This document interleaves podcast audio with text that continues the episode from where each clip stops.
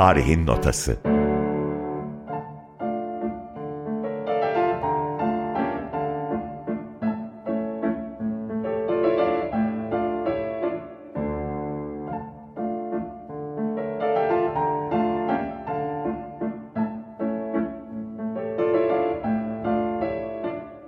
Müzikli bir tarih rotası.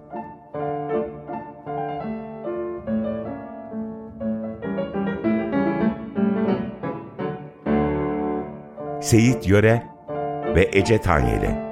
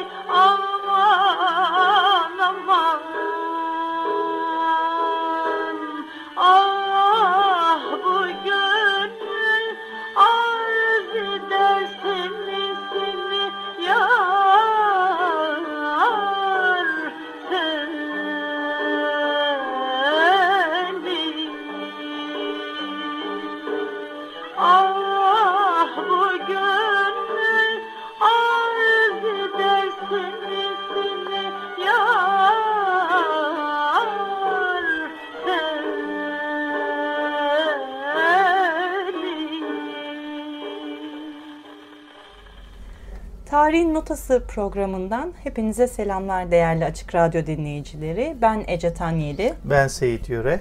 Bu hafta Atatürk ve müzik ilişkilerini konuşacağımız yeni bir yayınla karşınızdayız. Müzeyyen Senar'dan güzel bir Rumeli türküsü dinledik. Kırmızı Gül'ün Alı Var. Evet Atatürk'ün e, dinlediği eserlerden bir tanesiydi bu. O yüzden programımızı bu eserle açtık. Şimdi bu programımızda Atatürk'ün hem müzik anlayışını, kişisel müzik e, anlayışını hem de e, devlet e, yönetimindeki müzik anlayışını aslında konuşacağız bir taraftan. Ama ağırlıklı olarak daha çok kişisel müzik zevki üzerinden çeşitli hikayelerde anlatacağız tanıklarından. Evet şimdiye kadar Osmanlı müziği üzerine ilerledik. Artık Evet. erken dönem Cumhuriyet'teyiz. Cumhuriyeti ilan ettik ve pek çok konuda yapılan devrimler olduğu gibi musiki alanında da büyük gelişmeler karşımıza çıkıyor. Evet. E, o yüzden de e, Atatürk'ün e, ke- kendi kişisel müzik anlayışına baktığımız zaman bir taraftan Anadolu halk müziği, türküler var dinledikleri arasında. Bir taraftan özellikle Osmanlı'nın eski musikisi daha çok ön plana çıkıyor. Çeşitli zaten e, icracılar, bestekarlar onun etrafında bir taraftan onlarla yakından ilgileniyor. Sevdikleri sevdiği kişiler var. E, onları sofrasına çağırıyor. E, ve onlarla e, musiki üzerine hem konuşuyor, sohbet ediyor hem de çeşitli eserler dinliyor. Evet. Çeşitli plak kayıtları var. Bir taraftan da aslında o e, Avrupalılaşma durumu söz evet konusu. çünkü Atatürk şunu söylüyor. Diyor ki en güç devrim müzik devrimidir Evet. diyor. Ve bizim bahsettiğimiz Osmanlı musikisini artık bir kenara bırakıp yeni bir o ulus devlette e, inşası çabalarıyla birlikte Türk ulusal musikisi akademik camiada da milli musiki olarak bilinen yeni bir dönemi başlatmak için girişimlerde bulunuyor. Evet onunla ilgili de ayrıca işte e, komisyonlar kuruluyor. İçinde Cemal Reşit Rey'in de olduğu. E, bunu nasıl yapacaklarını tartışıyorlar. Nasıl bir musiki ortaya çıkarılması gerektiğini. Bununla ilgili zaten Atatürk'ün de fikri var. Aslında Ziya Gökalp'ten e, gelen, Ziya Gökalp'in daha önce yazdığı. O da ne? Özellikle Rus e, müziğini, hani Rus ulusal müziğini, çok sesli müziğini Hı hı. örnek alarak Anadolu halk türkülerinin toplanıp bunların hani basitçe e, armonilenmesi yani çok sesli teknikle birleştirilmesine dönük bir e, yeni müzik anlayışı. Anadolu halk müziğinin toplanmasını o yüzden özellikle onu Türk sayıyorlar ve onu asıl e, Türk ruhu olarak gördükleri için e, özellikle Osmanlı'nın eski musikisinin çok sesliliği üzerine konuşulmuyor bile Evet, zaten. evet. Hani- Mesela bir de Türk müziğinin o evrensel müzikteki yerini alabilmesi için bir Evet, çaba içerisinde çaba içinde. aslında. Orada da ne diyebiliriz? Üç, üç husustan bahsedebiliriz. Ee, özde ulusallık, e, yönetimde çağdaşlık ve Evet. nitelikte evrensellik. Biraz Evet. aslında bunun peşinde. peşinde. Ve bununla ilgili de biraz Batı'nın bilgi ve deneyimlerinden faydalanarak e, Osmanlı müziği değil ama evet Anadolu'da çobanın çaldığı müziğin işte birkaç yüzyıl içerisinde gelişip belki de o standartlara, Batı'nın elde ettiği standartlara kavuşabilir mi sorunsalı üzerinden Evet. kafa yür- yürüttüğü ve Evet. uğraştığı bir yöntem burada. Evet hatta Çağdaşlaşma dediğimiz şey değil mi? Hani Evet o çağdaşlaşmayı o dönemde öyle görülüyor zaten. Avrupalılaşma ve hatta Atatürk'ün aslında isteği onun daha da üstüne çıkılması. Yani Avrupa'nın teknolojilerini, tekniklerini almak ama bunu ulusal e, kaynaklarla ve ulusçuluk çerçevesinde kalarak yapmak e, istiyor aslında. O ne kadar yerine geldi tabii tartışılır. Tabii.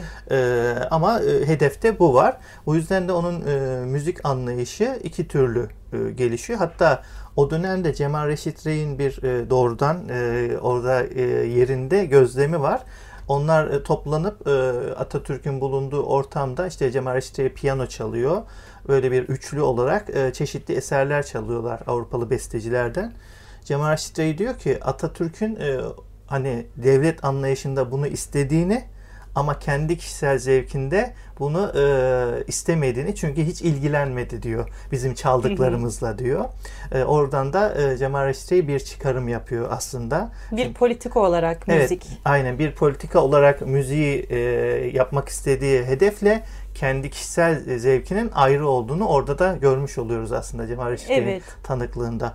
Ama dinlediği tabii e, farklı eserler var. Gene hani Türk bestecilerini önemsiyor bir taraftan. Özellikle örneğin e, bu eski musikinin yanı sıra tangolar da dinliyor e, bildiğin gibi. Evet zaten o bahsettiğimiz Türk kültürünü içerik olarak Hı hı. milliyetçi, milliyetçi, biçim olarak da hani batılı Evet. yapma çalışmalarının sırasında aslında hani hiç sevmiyor da değil. Tabii ki Tabii, batı, batı tabii. müziğini çok seviyor tabii yani. tabii. Örneğin işte Bulgaristan'a gittiğinde e, Tosca operası e, izliyor. Hatta Türkiye'de de işte o yüzden operanın olmasını, opera bestelenmesini e, öngörüyor bir taraftan da. O Tosca operası da onun sevdiği operalardan bir tanesi Yine oluyor. benzer şekilde Balkan Harbi'ni bunların hani nasıl kazandığını daha iyi anlıyorum filan Ha, gibi evet, yorumları evet, var yorumları da çevresine. var. Evet. Aynen. O zaman istersen e, Atatürk'ün de çok sevdiği e, güzel bir tango dinleyelim. Evet. E, Seyyan Hanım'ın sesinden. Şimdi tabii Seyyan Hanım'ın e, plak kaydını e, dinleyip çok da beğeniyor. E, bilinen de bir plak kaydı. Mehtaplı bir gecede. E, fakat e, özel bir TRT kaydında Seyhan Hanım'ın ilerleyen yaşlarında piyano eşliğinde söylediği tertemiz, güzel ve kısa bir kaydı var. Evet. Şimdi onu dinleyelim. Tamam.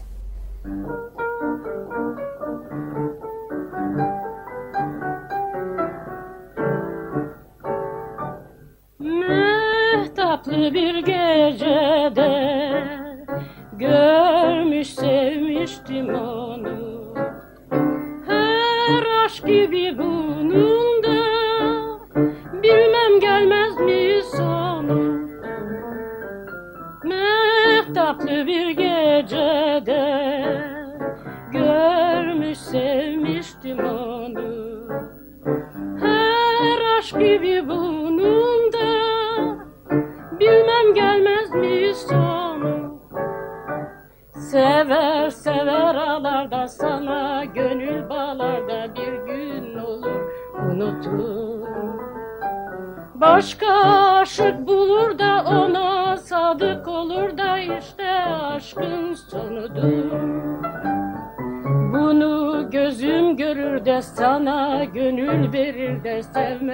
hiç doğru mudur? Sevdirir de kaçarsın beni baştan atarsın cayır cayır yakarsın. Evet bu eser Fehmi Ege'nin bir bestesiydi. Ünlü tango bestecisi Fehmi Ege aynı zamanda e, Cumhuriyet döneminin aslında ilk e, çağdaş müzik bestecilerinden biri. Farklı eserler de var. Daha çok tangolarla tanınmış bir besteci. E, onun e, Atatürk'le ilgili bir hatırası da var hatta. Evet bu kayıt 35-36 yıllarında çıkan bir Evet. plak kaydı ve çok da sükse yapan bir kayıt. Hani Evet. herkesin hoşuna gidiyor. Her yerde çalmaya, Hı hı. lokallerde, lokantalarda, otellerde dinletilmeye Evet. başlanıyor filan. Tabii artık Fehmi Ege'de ismi plaklarda da yayılmaya Evet. başlayınca dikkat çekiyor. O zaman bir gece İstanbul'da çalıştığı lokalde de işini bitirmiş. Evine dönmek üzere. Tam o sırada salona birkaç tane polis giriyor. İşte Fehmi Ege kimdir filan diye soruyorlar. Biraz da tedirgin oluyor tabii Evet. hani Fehmi Bey. Diyor ki benim efendim filan. Biz de geleceksin hani gidiyoruz. Nereye? Hiç böyle ses yok, seda yok, haber yok. Biraz şaşkın. Tepe başına gidiyorlar. Hani bir, hani nereye gidiyoruz? Tepe başında Pera Palas'a. Evet. Bir bakıyor Fehmi Ege siz misiniz diyorlar. İşte efendim buyurun benim. Gazi Hazretleri sizi emrettiler. Biliyorsun Gazi aslında hani Atatürkçü seviyor bu meseleyi Evet. birden. Belki de hani o hiyerarşik bir durumdan dolayı bilemiyorlar hani polisler Tabii. emrediyorlar. O onu Tabii. emrediyor. Evet, evet. Hani ama bir şey söyleseler bu kadar gerilmeyecekler. Verilmeyecek ama nedenini bilmiyor. Atatürk bir seferde e, getirin dediği zaman kimse ne olduğunu bilmiyor aslında. Sadece istiyor Atatürk yani. Tabii kafasını bir çeviriyor. Atatürk var büyük Evet. salonda orada balo salonunda. Bir anda hani orkestra var filan. Evet. İşte Mehtaplı bir gecede tangosunu çalıyor. Hani çok Evet. şaşırıyor. Hani Evet. bu kadarını beklemiyor ama Atatürk'ün çok hoşuna gidiyor Evet. yani. E, diyor ki Atatürk direkt bu tangoyu sen mi besteledin? Evet efendim hani böyle biraz çekiniyor filan. O zaman diyor hadi gel şimdi kemanınla çal hep beraber söyleyelim. Tabii hani rahatlıyor artık. Hani biz Evet. nereye gidiyoruz polisler beni götürdü Evet. bitmiş. Bir elini de FMG'nin omzuna koyuyor. Diyor ki hadi mehtaplı bir gecede sevmiş, görüp sevmiştim onu beraber seslendiriyorlar, seslendir- evet. söylüyorlar. Hani kendisi de zaten e, bir ses bandını anlatıyor TRT'deki bir söyleşte. Hı hı. Fehmi Ege'nin kendi anılarından da Evet. çok e, güzel tatlı bir hikayeydi bu. Evet. Şimdi yani Atatürk seviyor. Bir yandan da hani tangoları seviyor falan ama Tabii. Kişisel müzik zevkine baktığında nasıl değerlendirebilirsin Atatürk'ü? Sonuçta Osmanlı'da büyüyen genç bir hı, delikanlı. hı hı, hani hı hı. bir, bir asker e, batıya gitmiş gelmiş filan ama Selanik'ten geliyor. E, o İstanbul'da büyük bağlantıları var filan ve o farklı bir kültürle harmanlanıp kişisel olarak Mustafa Kemal olarak e, müzik zevki nasıl? Sen hani e, nasıl değerlendirebilirsin? Yani kişisel müzik zevki e, plaklara, dinlediği plaklara özellikle baktığımız zaman ki o plakları yolculuklarda da gramofonla dinliyor aslında götürüyorlar yani. Hem e, bulunduğu mekanlarda, makamında da dinliyor özel zamanlarında. Hem de yolculuklarında da dinliyor. O plaklardan çıkardığımız şeyler hem bu tür Rumeli türküleri, işte Anadolu halk müziğindeki çeşitli beğendiği türküler, e, plak kayıtları olmuş olanlar yani. Ama daha çok öne çıkan Osmanlı'nın eski musikisi eserleri. Evet çok seviyor. Evet. Hem tabii Cumhuriyet dönemindeki bestekarlar işte Selahattin Pınar, Saadettin Kaynak onların eserleri var. Hem de e, daha da eski e, eserler var. İşte Tabii saray musikisi. Saray musikisi var. Onlar arasından seçtiği eserler var ve bunları dinliyor. O yüzden de e, her iki durumda hani aslında o hedeflediği Avrupa müziğiyle çok e, ilgili değil kişisel Evet. hayatında. O tamamen devlet politikası olarak onu e, hedeflemiş oluyor. Böylelikle de ikisini birbirinden aslında kişisel olarak da ayırıyor Doğru. baktığımız zaman. Şimdi şey diyor mesela hayat musikidir diyor. Evet. Musikiyle alakası olmayan mahlukat da insan değildir. Musikisiz hayat da zaten mevcut değildir, Değildir diyor. diyor. Yakın çevresinde de bunu sürekli Evet. dillendiren ve hayatında çok önemli bir noktaya oturttuğu. Düşünsene.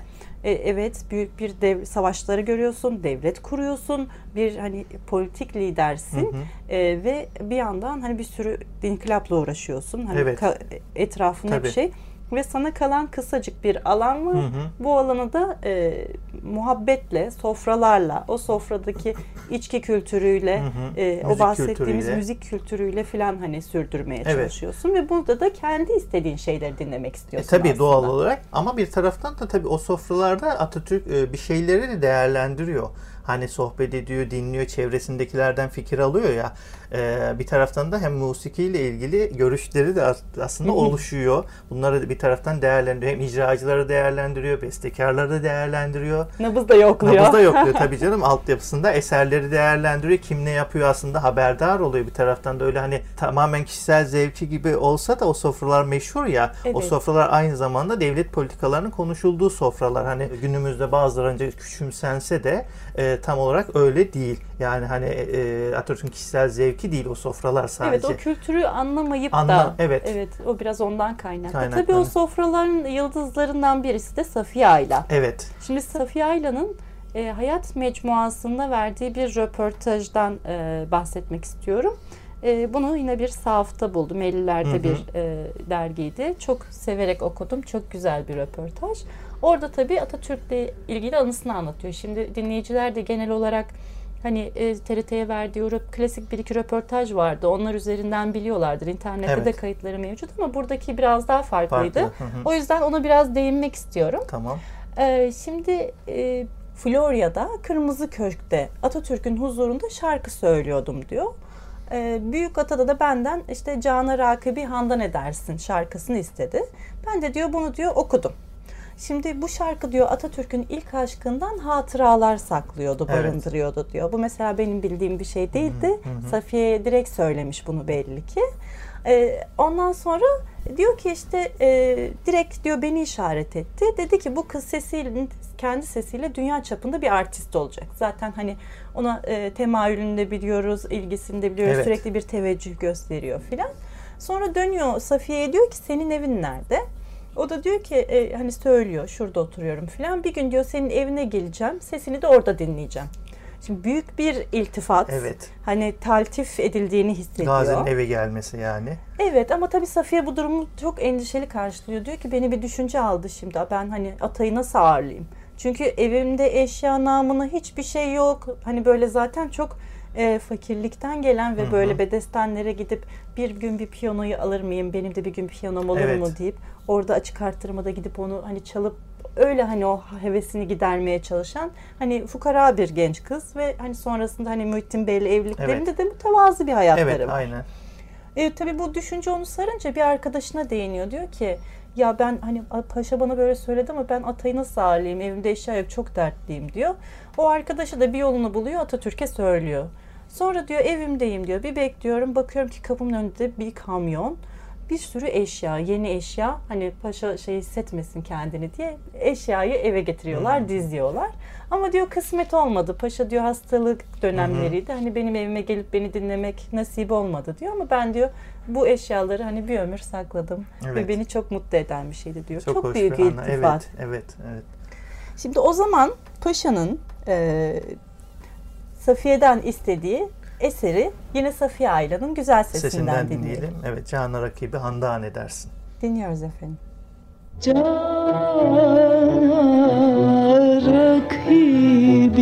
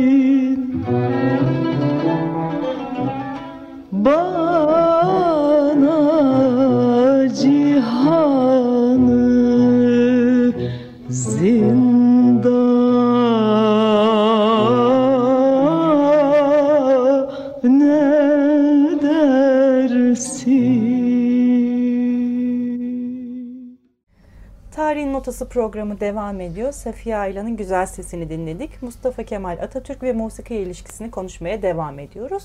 Tabii Atatürk'ün sofralarındaki değerli isimlerden, sanatkarlardan ve sazendelerden e, haricinde önemli bir isim daha vardı. Deniz Kızı Eftelya.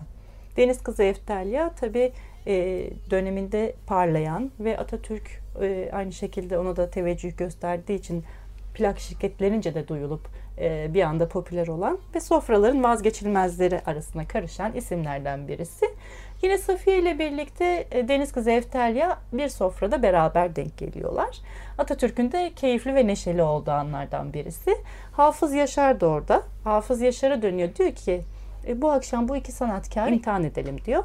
E, siz de diyor imtihan heyetinin reisi olun. Ama tabii hani kızlara söylemiyorlar bu durumu Tabii yani gizli bir şekilde. gizli bir şekilde herhangi bir diyor şey e, hisse kapılmadan da fikrinizi söyleyin bakalım hangisi daha iyi okuyacak. Kızların ikisine de şarkıyı okutuyorlar filan. Ondan sonra gizli bir oylama yapıyorlar. Üç oy Deniz Kızı Eftelye'ye çıkıyor. İki oy da Safiye'ye çıkıyor Atatürk'ün birisi. Evet. Diğeri de Hafız Yaşar'ın. Daha sonra zaten Hafız Yaşar anılarında hani bu hikayeyi biz işte bey- beyler aramızda ya, yani onları da rencide etmeden Evet. bunu yaptık. Ama ondan sonra da zaten Atatürk'te aynı, hani konuşulunca tekrar kendi aralarında fasıl çalınmadan önce Evet. evet diyor Safiye bir başka. Evet. Ama şimdi tabii Deniz Kızı Eftelye'ye de bir Tabii yer vermemiz yer gerekir. vermemiz lazım. Sen hangisini seçtin? Ee, Deniz kızı Eftelya'nın söylediği bir Bulgar türküsü var. Ee, onu söyleyelim. Veresiye rakı şarap. Tam da uygun aslında sofraya. Evet, dinleyelim efendim.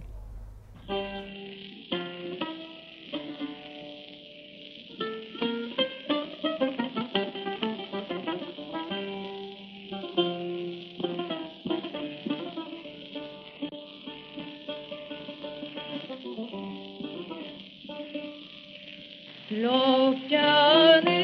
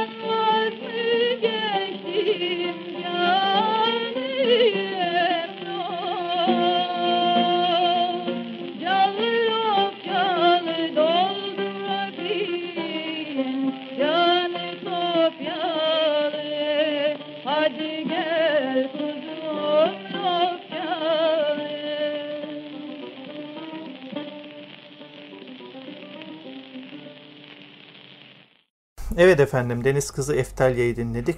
Ee, Atatürk'ün sofralarından e, konuşmaya devam ediyoruz. Bir taraftan da Atatürk'ün kişisel e, müzik ilişkisi ve devletteki müzik hedefi e, için konuşuyoruz. Bunlardan şimdi bir tane daha hatıra var aslında. Tabi o dönemde e, Atatürk'ün devlet politikası nedeniyle çok sesli müziğin nasıl yaratılacağına dair düşünceler oluşurken besteciler de bir taraftan bununla ilgili çabalar gösteriyorlar. Eserler ortaya çıkarmaya çalışıyorlar. Ee, o dönemde e, Edgar Manas var. Edgar Manas e, İstanbul'da özellikle bilinen bir hocadır. E, Darül Elhan'da da hocadır. Birçok kişinin de hocası olmuştur. Özellikle bu Türk beşlerinden Ferit Anlar'ın da hocası olmuştur. E, Avrupa'ya gitmeden önce. Hatta şu anda dinlediğimiz İstiklal Marşı'nın orkestrasyonu da ona aittir. Çalınan orkestrasyonda. E, Edgar Maras kendince e, Tatyos Efendi'nin Hüseyin'i Peşrevi ve Saz Semai'ni orkestraya uyarlıyor. Bunu işte e, Atatürk'ün istediği yeni devlet politikasının müziği gibi düşünüyor. E, ve onu Ankara'ya gönderiyorlar. Orada orkestrayla Atatürk'ün huzurunda bu düzenleme seslendiriliyor. Atatürk orkestrayı gönderdikten sonra masasına yumruğu vuruyor ve ben Tatyos'un eserlerinin çok sesli halini istemiyorum diyor sertçe. Ben Türk çocuğunun duygularını ifade eden bestecilerin eserlerini istiyorum diyor.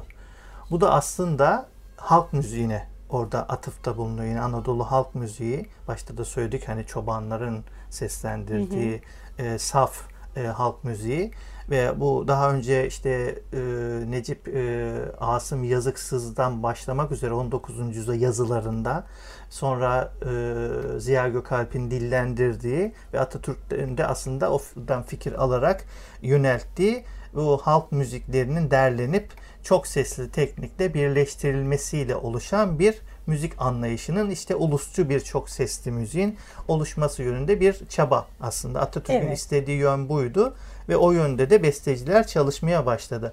Aslında Edgar Manas'ın şu anda bilinmeyen e, bazı o halk müziğini piyano eşlikli düzenlemeleri de var 1930'larda notasyonları yayınlanmış ama onlar seslendirilmedi bildiğim kadarıyla ben bir konserde seslendirmeyi düşünüyorum onları da Çok da güzel olur. Ee, sonra ta, işte Edgar Manas da yapmış aslında o anlayışa uygun eserler. Evet ama tam anlamıyorlar aslında. Hani Atatürk'ün Evet. aklındaki ne, ne yapmak Ta- istiyor? evet tam olarak çünkü de bu hep bir o dönemde tartışma konusu. İşte bir komisyon var, Milli Musiki Oluşturma Komisyonu var. İşte hatta orada Cemal Reşit Rey de bir şeye karşı çıkıyor, eleştiriyor. Bu kolay bir iş değil. İşte ne yapacağız dağdaki iki çobanı alıp yan yana getirip iki sesli müzik mi yaptıracağız Bir de diye. beğenmiyorlar zaten. Tabii. Hani halk müziğini bir beğenmek kolay kolay Tabii. onlar açısından mümkün değil. Değil. Batı eğitimi almış Evet. ve hep Osmanlı müziğinde de klasiğin klasiğini falan böyle Tabii. el üstüne tutmuş Evet. isimler. Tabii orada aslında bahsettiğin şeyle ilgili biraz da e, sorgulamak lazım. İlginç bir dön- dönüşüm Tabii. var orada. Şimdi bak Darül Elhan kurulmuş. İstanbul Konservatuvarı'na dönüşmüş. Hı hı. İşte Riyaseti Cumhur Musiki Heyeti Cumhurbaşkanlığı Senfoni Orkestrası'nda Evet, olmuş. saray orkestrası dönüştü oraya. Evet. evet. Şimdi bünyede ne var? Bando var, orkestra var, fasıl heyeti var. Hı hı. Şeyde Müzikayı Hümayun'da Evet. 24'ten bahsediyorum. Ankara'ya taşınıyor. Taşınıyor bunlar. Evet. Ve bunlar aslında e, saltanattan devralınan kurumlar. Hani baktığında evet Cumhuriyet ve dönüşümden Hı hı, bahsediyoruz. Şimdi Ankara'ya nakledilen bu müzik grubunun içinde yer alan e, orkestra, bando bu saydığımız şeyler tutuluyor. Ama Hı hı. mesela ne oluyor? E, fasıl heyetini lave ediyorlar. Evet, fasıl heyeti. E şimdi burada bak ben bu bana bir şey veriyor yani bu politikayla ilgili Hı hı. Atatürk'ün politikasıyla ilgili bir bana hani imaj yaratıyor kafamda. O musikinin yasaklanması meselesiyle ilgili diyorsun değil mi? Evet, bu kurumlarda mesela işte şeyi merak ediyorum ben. Orada sadece senfoni orkestrasına Cumhurbaşkanlığı adını veriyorlar. O kadar kurumda Hı hı. geçmesine rağmen. Evet. Yani işte bir niye mesela ona? Evet biraz daha batı politikasına hani ilerlesin diye. Ama herhalde sadece öyle değil. Çünkü seninle daha önce bununla ilgili bir şey konuşmuştuk gibi hatırlıyorum. Cumhurbaşkanlığı ismi verilmesiyle ilgili. Yani günümüzdeki haline baktığın zaman bunlar Kültür Bakanlığı'na bağlı kurumlar aslında. Güzel Sanatlar Genel Müdürlüğü'ne bağlı. Yani doğrudan o kurum Cumhurbaşkanlığına bağlı bir kurum değil. Atatürk döneminde öyleydi ama Cumhurbaşkanlığı Senfoni Orkestrası da E, böyle. Evet, ö- öyle. Şu şu anda Atatürk döneminde evet o zaman Kültür Bakanlığı olmadığı için doğrudan her şey işte Cumhurbaşkanlığına bağlı bir o orkestra öyleydi.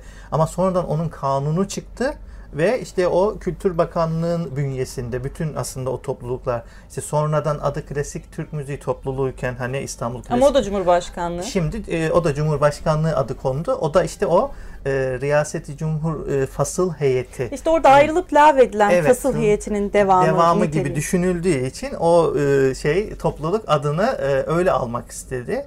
Buna da dönemin Cumhurbaşkanı uygun gördüğü için artık o Cumhurbaşkanlığı Klasik Türk Müziği Korosu diye geçiyor. Hani ismi de. gelenekselliği de sürdürmek Evet sürdürmek açısından e, öyle e, olaylar var aslında. Tabii 20'lere baktığında bu bana hani bir bakış açısıyla ilgili fikir veriyor. Evet. Orada Cumhurbaşkanlığı'nın daha çok Batı müziği ile alakalı bir senfoni orkestrasında sürdürülüp Tabii. fasıl heyetinin lağvedilmesi. Evet edilmesi. Hani ya da ya da şey tabii bunu kolay bir şey değil. Hani Atatürk kendisi de söylüyor diyor ki e, topluma bir insana müzik dinlediği müzik ruhuyla alakalı bir şey. Bu dönüşümü gerçekleştirmek kolay değildir. Belki şapkayı çıkartıp başka bir şapka takabilirsin ama Evet.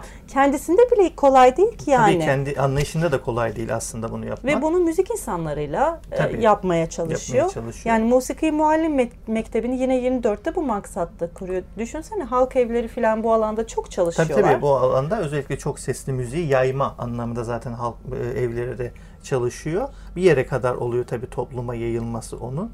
Çünkü bestecilerin e, müzik altyapısıyla sonuçta o üst düzey altyapısıyla Avrupa'da eğitim aldılar falan. E, halkın o dönem altyapısı arasında e, şey var tabii ki büyük boşluk var. Her şey birdenbire olmuyor. Zaman içinde bu o yayılması gereken şeyleri tabii Atatürk bir anda istediği için o yüzden herkes böyle bir karmaşa içinde kalıyor o dönemde. Dönemi tabii dönem özellikleri değerlendirmek lazım. Bugünden bakıp eleştiremeyiz hiç- hiçbir şeyi. Tabii çok mantıklı da olmaz zaten. Tabii ki tarih eleştirilmez zaten. E, sadece değerlendirebiliriz, ne sorgulayabiliriz. Ama işte şunu en azından ortaya koyabiliriz. Evet benim istediğim bu değil. Siz benim tam olarak Hmm, anlayamadınız. evet. Tatyos Efendi'yi tutup da siz bana orkestrasyonla birlikte getirin demiyorum ben Ha, size. evet. Ben yeni bir Türk çocuğunun duygularını ifade edebileceği yeni bir musiki inşasından söz ediyorum diye anlattın Evet, mesela. evet. Ama şimdi aynı Atatürk evet bu Tatyos Efendi'yi istemiyorum deyip masaya yumruğunu vuruyor. Evet. Sonra akşam eve gidiyor ve etrafına topladığı arkadaşlarına ve hanendelere dönüyor diyor ki Tatyos Efendi istiyorum. Evet.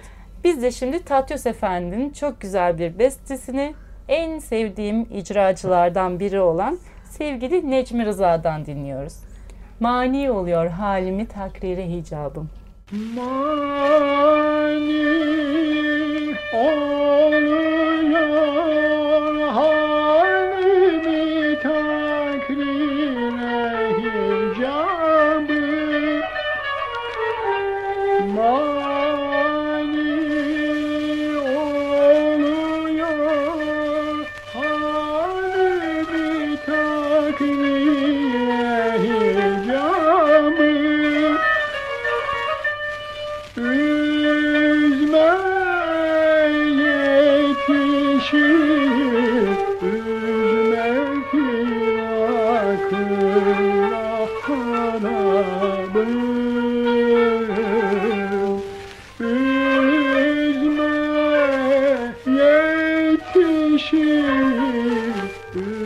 üzme firakına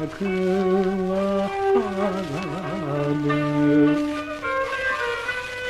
Mahvoldu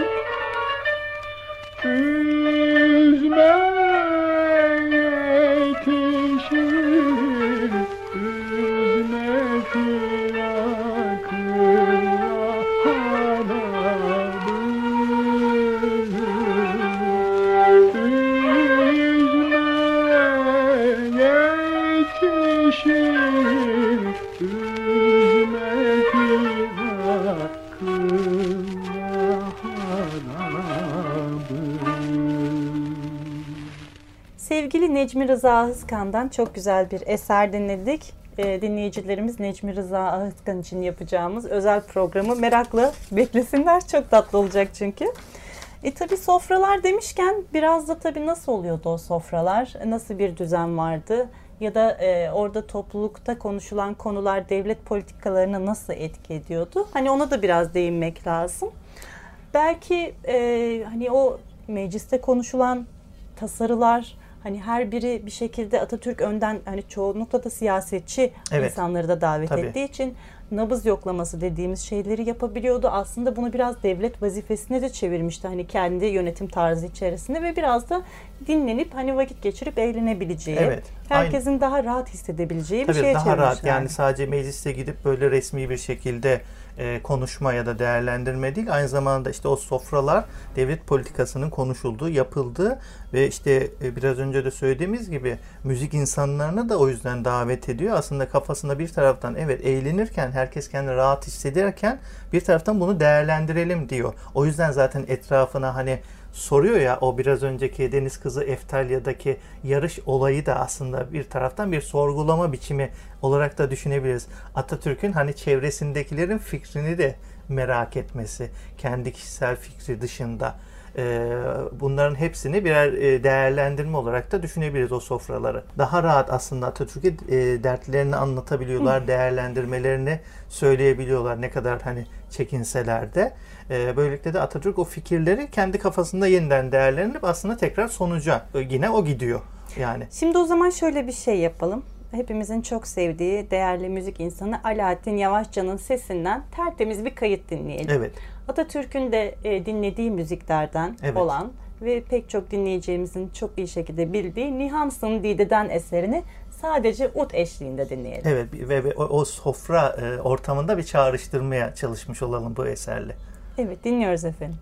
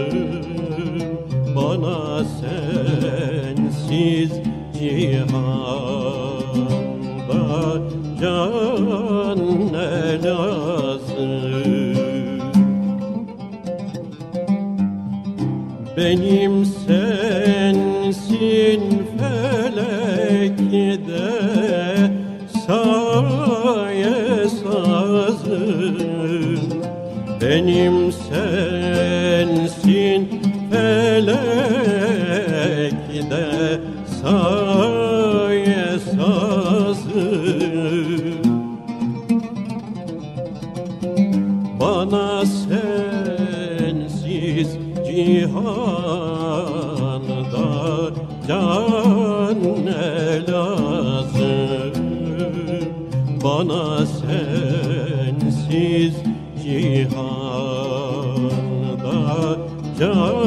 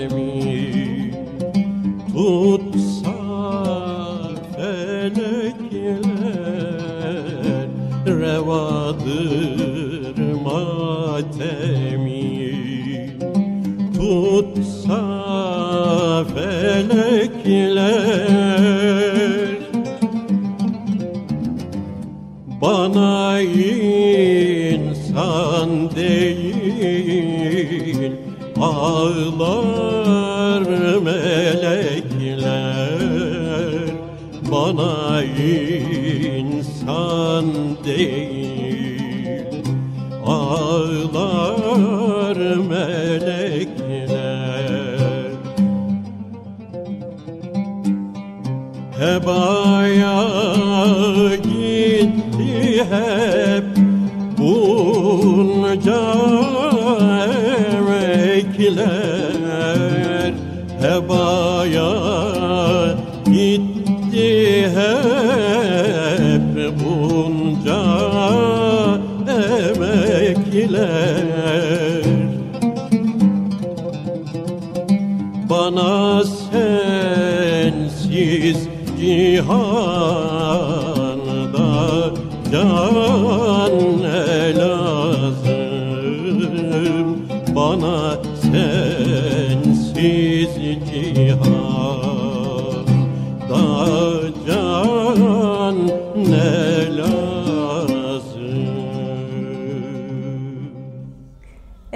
Nihans'ın Didedeni Alaaddin Yavaşçı'nın o güzel sesinden dinledik.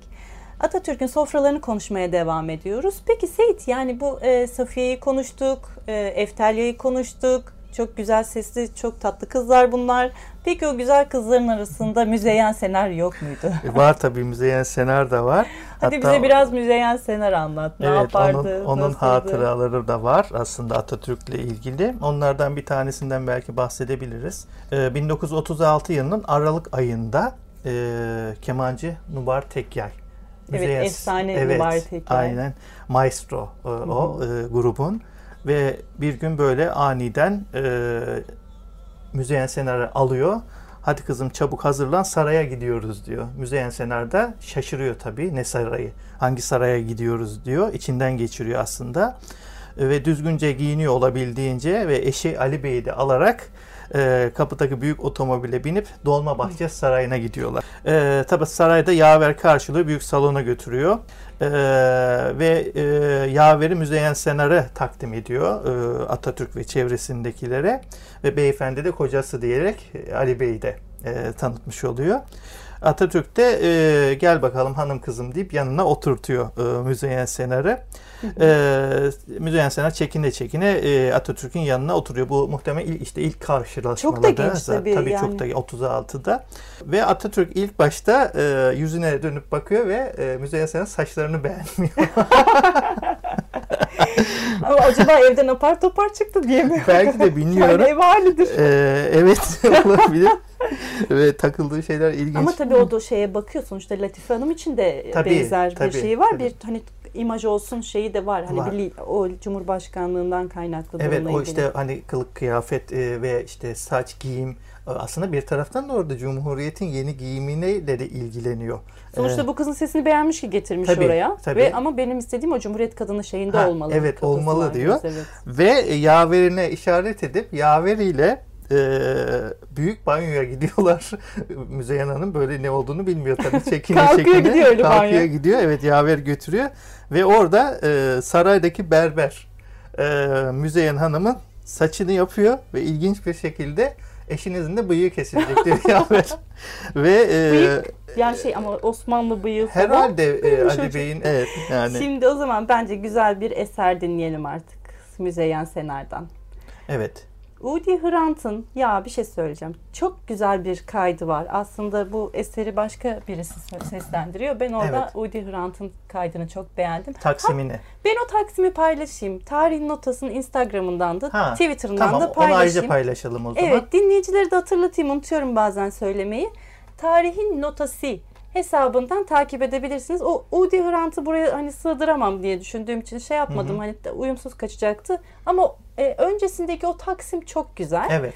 Arkasından ama derseniz ki en güzel kim okumuş? Gerçekten Müzeyyen Sener'in o bozulmayan o eski üslubuyla Evet. en çok Müzeyyen Sener okuduğu için dinleyicilerimiz de bunu dinlemeyi hak ediyorlar diye düşünüyorum. Evet, ondan e, Woody Hrant'ın bestesini e, Söyle Ruhum Sevdam Beni Kaç Yıl Yakacak isimli eseri dinleyelim şimdi. Dinleyelim efendim.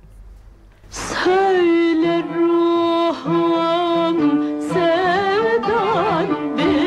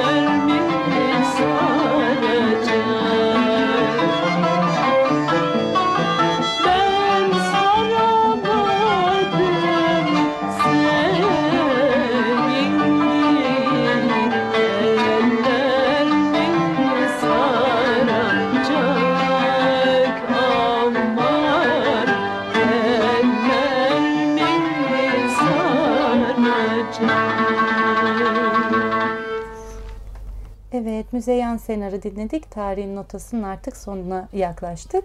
Seyit tabi e, Safiye'yi saydık, Efterliye'yi saydık, e, Müzeyyen'i saydık. Alaaddin Yavaşçı'nın o güzel sesinden sevdiği başka bir Evet. şarkıyı dinledik. Çok tatlı kayıtlar dinledik.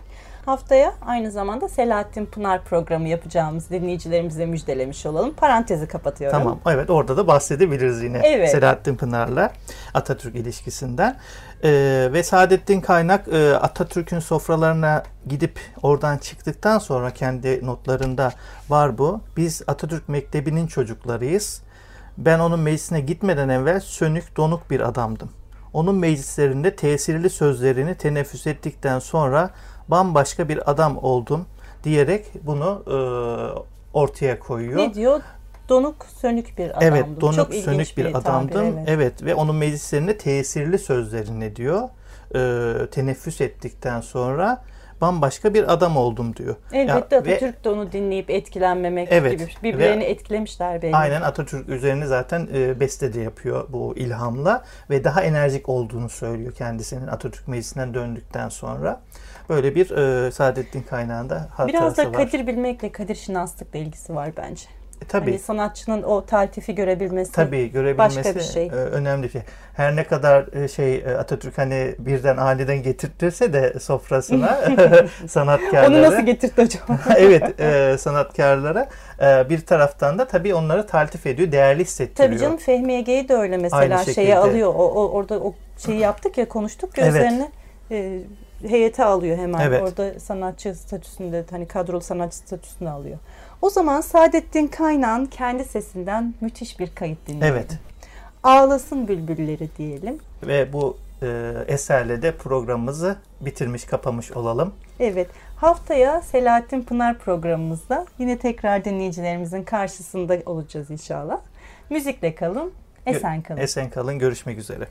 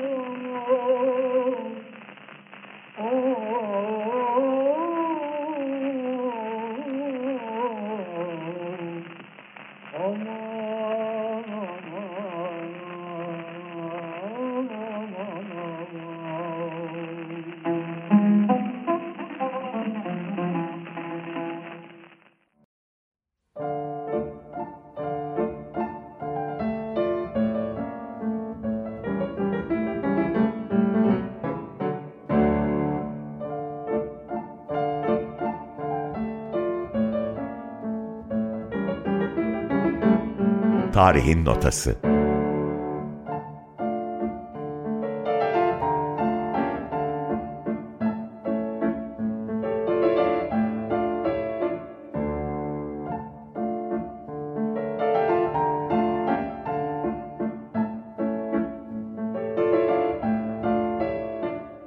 Müzikli bir tarih rotası.